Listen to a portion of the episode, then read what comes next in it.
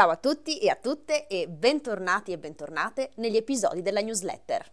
Come sapete, il 17 maggio abbiamo celebrato la giornata internazionale contro l'omofobia. Per questo motivo ho deciso di scegliere come tema della settimana quello della integrazione.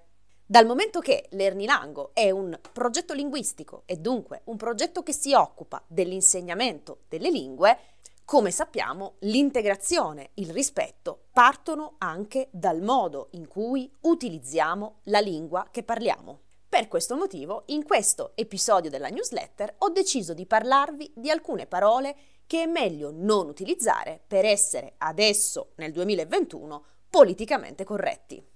In questo episodio vi mostrerò soltanto alcune parole.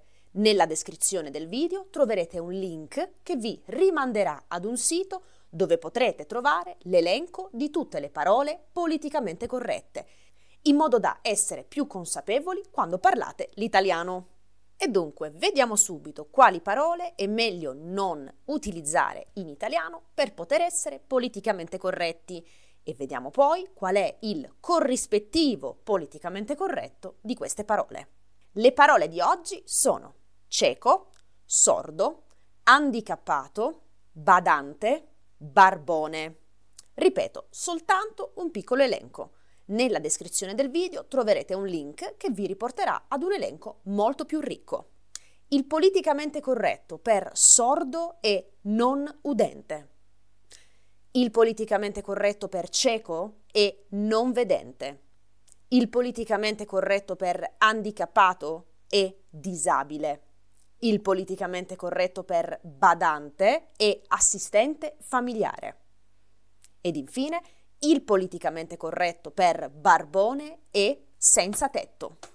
O ancora, quando parliamo di tutte quelle persone che lasciano la loro terra, la loro casa, la loro nazione per emigrare in un altro paese, per indicare queste persone ci sono parole che non sono più politicamente corrette queste parole sono immigrato, clandestino, profugo, sfollato, rifugiato. Il politicamente corretto per tutte queste parole, per definire queste persone che lasciano la loro casa per migrare in un altro paese, è migrante. Migrante è la parola politicamente corretta per indicare tutte queste persone.